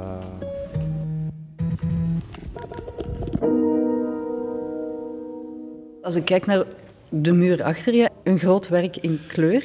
Ja. Sinds de laatste keer dat ik jou sprak, heb je de kleur ontdekt. Ja, ik denk de laatste keer dat we elkaar spraken was zeven jaar geleden dan. Uh, en ik denk dat het dan misschien toch vanaf dan moet geweest zijn dat ik, um, dat ik daar naar op zoek ben geweest. Uh, allee, ik wil daar nu ook niet uh, het haftig over doen, maar dat is, dat is, soms zijn er heel lange periodes van, van zoeken naar iets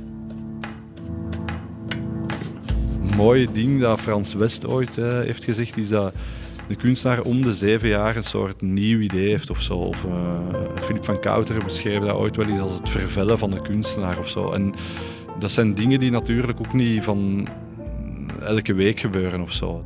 Als Van Ostaaij een, een bundel af heeft, dan, dan is hij er eigenlijk al niet meer tevreden over.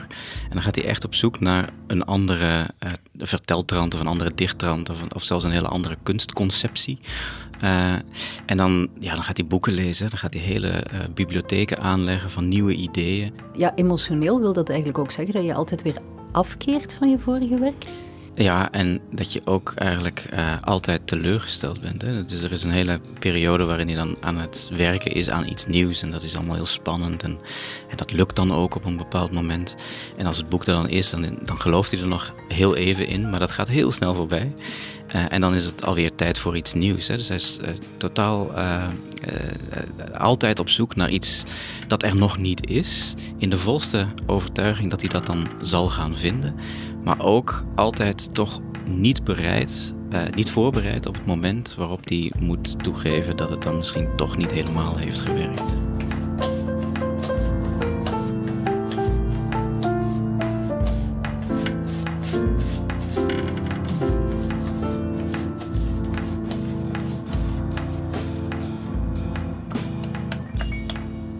Hoe eng is het om iets wat je heel goed kan en waar je in zekere zin heel comfortabel in bent, zoals je werken Ja. met houtskool, om dat los te laten en te denken, ik ga iets anders doen. Dat is eng. dat, is, eh, dat is natuurlijk, ja, maar daar gaat het. Ja. Ehm, bijvoorbeeld de eerste keer dat ik een relatief grote tekening in kleur kon maken, dat geeft me, denk ik, het genot waar dat je naar op zoek bent. Of daar gaat het over, denk ik, in het atelier. Ja. Dat is de grote valstrik, denk ik, waar dat je in kunt trappen. In een soort eh, comfort blijven zitten en een soort eh, gekende situatie. En dat is iets wat dat je misschien in het begin niet zo hard door hebt als je begint te werken.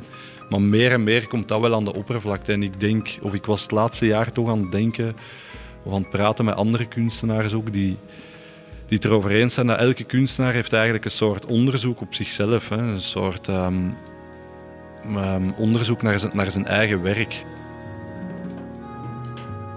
Ik denk niet dat ik op zoek ben naar, naar een comfortabel leven in mijn atelier. Misschien daarbuiten wel, maar niet in het atelier. Ja, Ik ging net zeggen, waar de gemiddelde mens na zoveel jaren op kantoor zegt ik ga op wereldreis, ik wil eens iets anders zien, Ja. breek jij liever een soort imaginaire nieuwe ruimte op. Voilà, ja. Dat is mooi gezegd weer. ik ga die dingen onthouden, ja, dat ik die volgende keer zo... zo ja, inderdaad, het is een soort ja, imaginaire plek die je beschrijft, ja, waar dan nieuwe dingen kunnen gebeuren. Ja.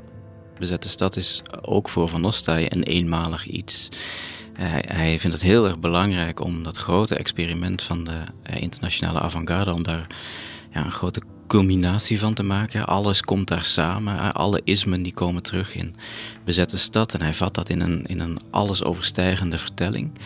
Ehm, en dat blijft indrukwekkend, maar voor Van Ostaaij is dat een stap in zijn ontwikkeling. Dus meteen daarna gaat hij alweer op zoek naar een poëzie die misschien wat meer op zichzelf kan staan. Hè? Die niet zoveel, eh, niet, niet heel erg leunt op eh, wat er is voorgevallen in de recente geschiedenis. Hè? Dus dan gaat hij op zoek naar poëzie die eh, misschien wel even kritisch is, maar die dan toch groeit vanuit een observatie of vanuit een klank of vanuit een beeld.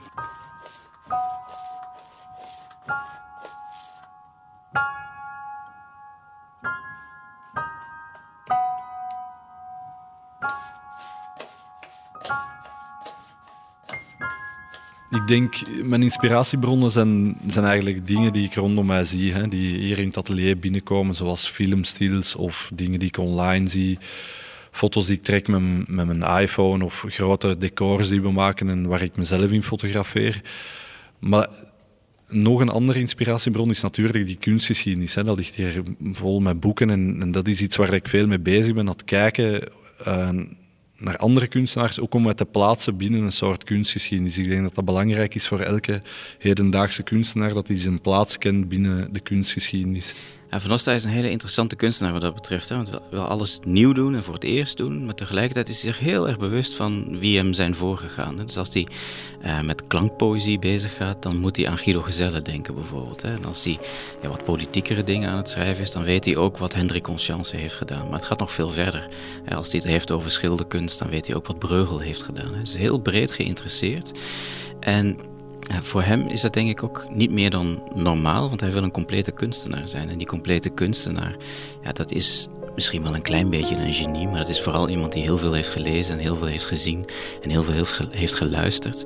En voor Van Ostaaij is er eigenlijk bijna geen andere manier van kunst maken dan die manier. Hij zuigt eigenlijk heel veel op, verwerkt dat en maakt daar zijn eigen poëzie van. En, en dat is dan ook weer hetgene wat hij op papier zet en, en ook in zijn kritieken verwerkt. Ehm, en op die manier eh, zorgt hij ervoor dat hij ja, datgene wat wij kennen als kunst steeds weer vernieuwt. Maar dat hij niet op zoek gaat naar iets wat totaal origineel is, want hij weet dat dat niet kan.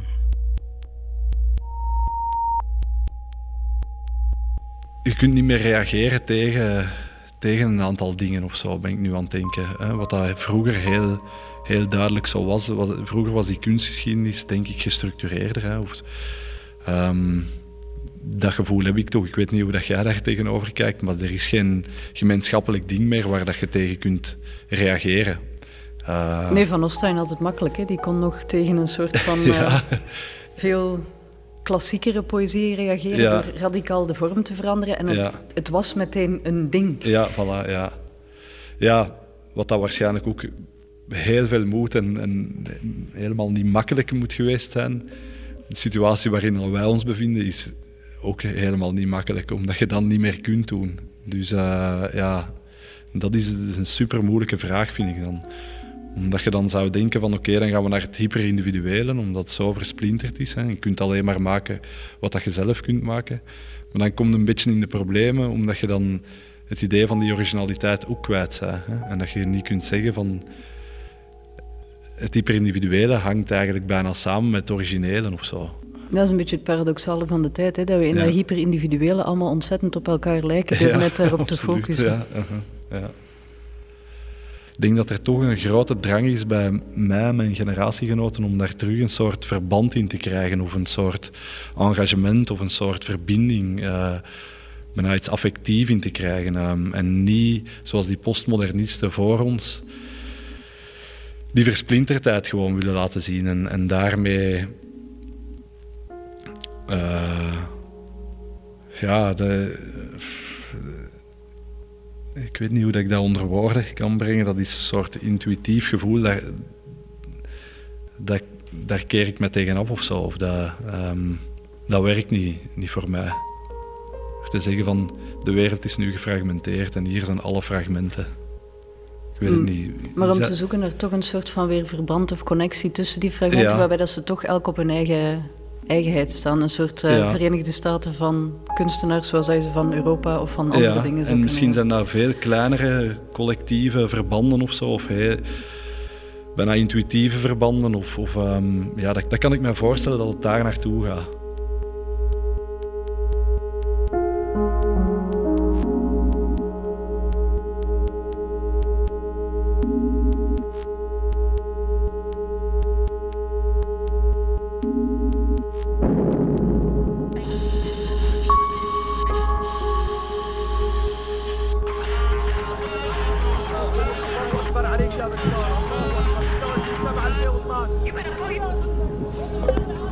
Ostaaien nu eigenlijk doorheen die hele oorlog gevolgd, doorheen het wordingsproces van bezette stad ook. Is er één gedicht, één tekst die die hele periode van zijn leven samenvat? Misschien moeten we dan toch terug naar waar we vanochtend begonnen zijn. Hè? We zijn naar uh, het fort, van Duffel gegaan. En die ervaring van, van het bezoeken van het fort op het moment dat het fort al uh, is geëxplodeerd en uh, daar eigenlijk alleen nog maar vernietiging te zien is, vat van Ostaaien in een, uh, een heel mooi gedicht in Bezette Stad. Dat heet Verlaten Forten. Ja, wat mij betreft zie je daar wat de kracht is van vernietiging. En wat ook de kracht is van de vernietiging die Van Ostaaien opzoekt. In de vernietiging probeert hij iets nieuws tot leven te laten komen. En dat zit hem natuurlijk in de manier waarop hij woorden laat uh, groeien en woorden laat klinken en woorden ook betekenissen op zich laat nemen die je van tevoren niet helemaal zou hebben vermoed. Misschien moet ik het gewoon even voorlezen. Verlaten forten. Verlaten forten en het gore gras. Onder het immer ritselen van regen.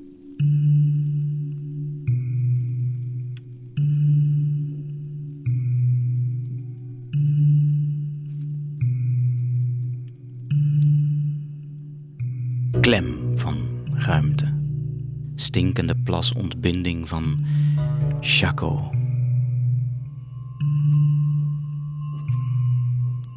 Kadaver ligt in larven vervallen, larven vallen kadaver. Stomme gil van Chaco in regende ruimte. Zijpelen van vuile belletjes van wasdoek, snijdt handen.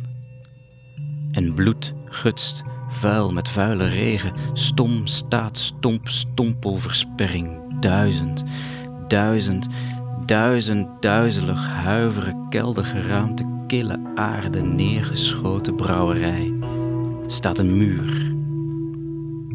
Pesten, extra, dobbelen.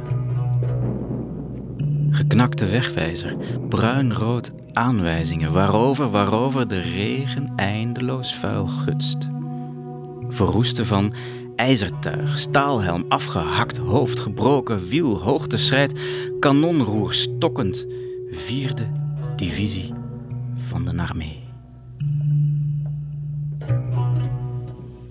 Roest, urinepus saamgegorde drek, ligt gevallen fort verlaten.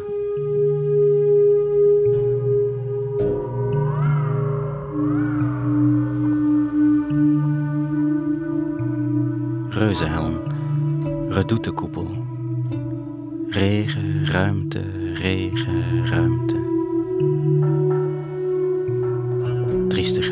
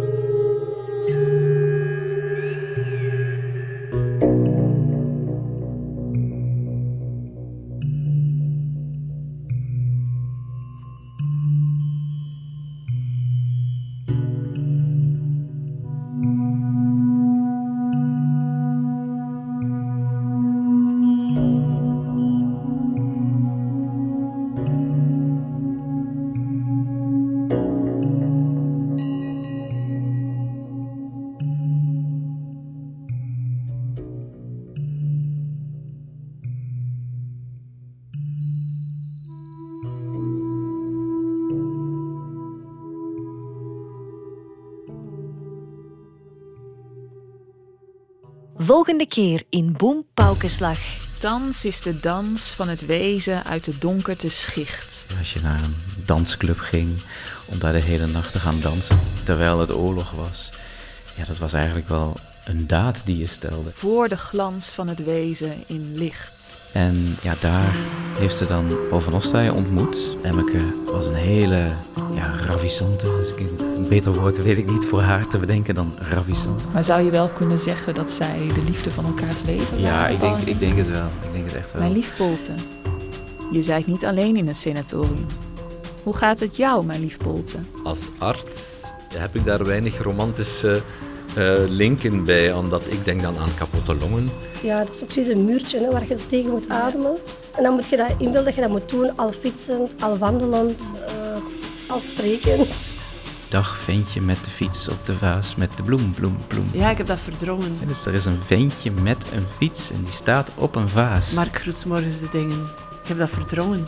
Het was zo'n verplicht nummer dat ik de schoonheid ervan helemaal niet zag. Alles wat dat hem doet, is, is, is dat constant verder durven gaan en, verder en blijven graven en, en uh, to boldly go where no one has gone before.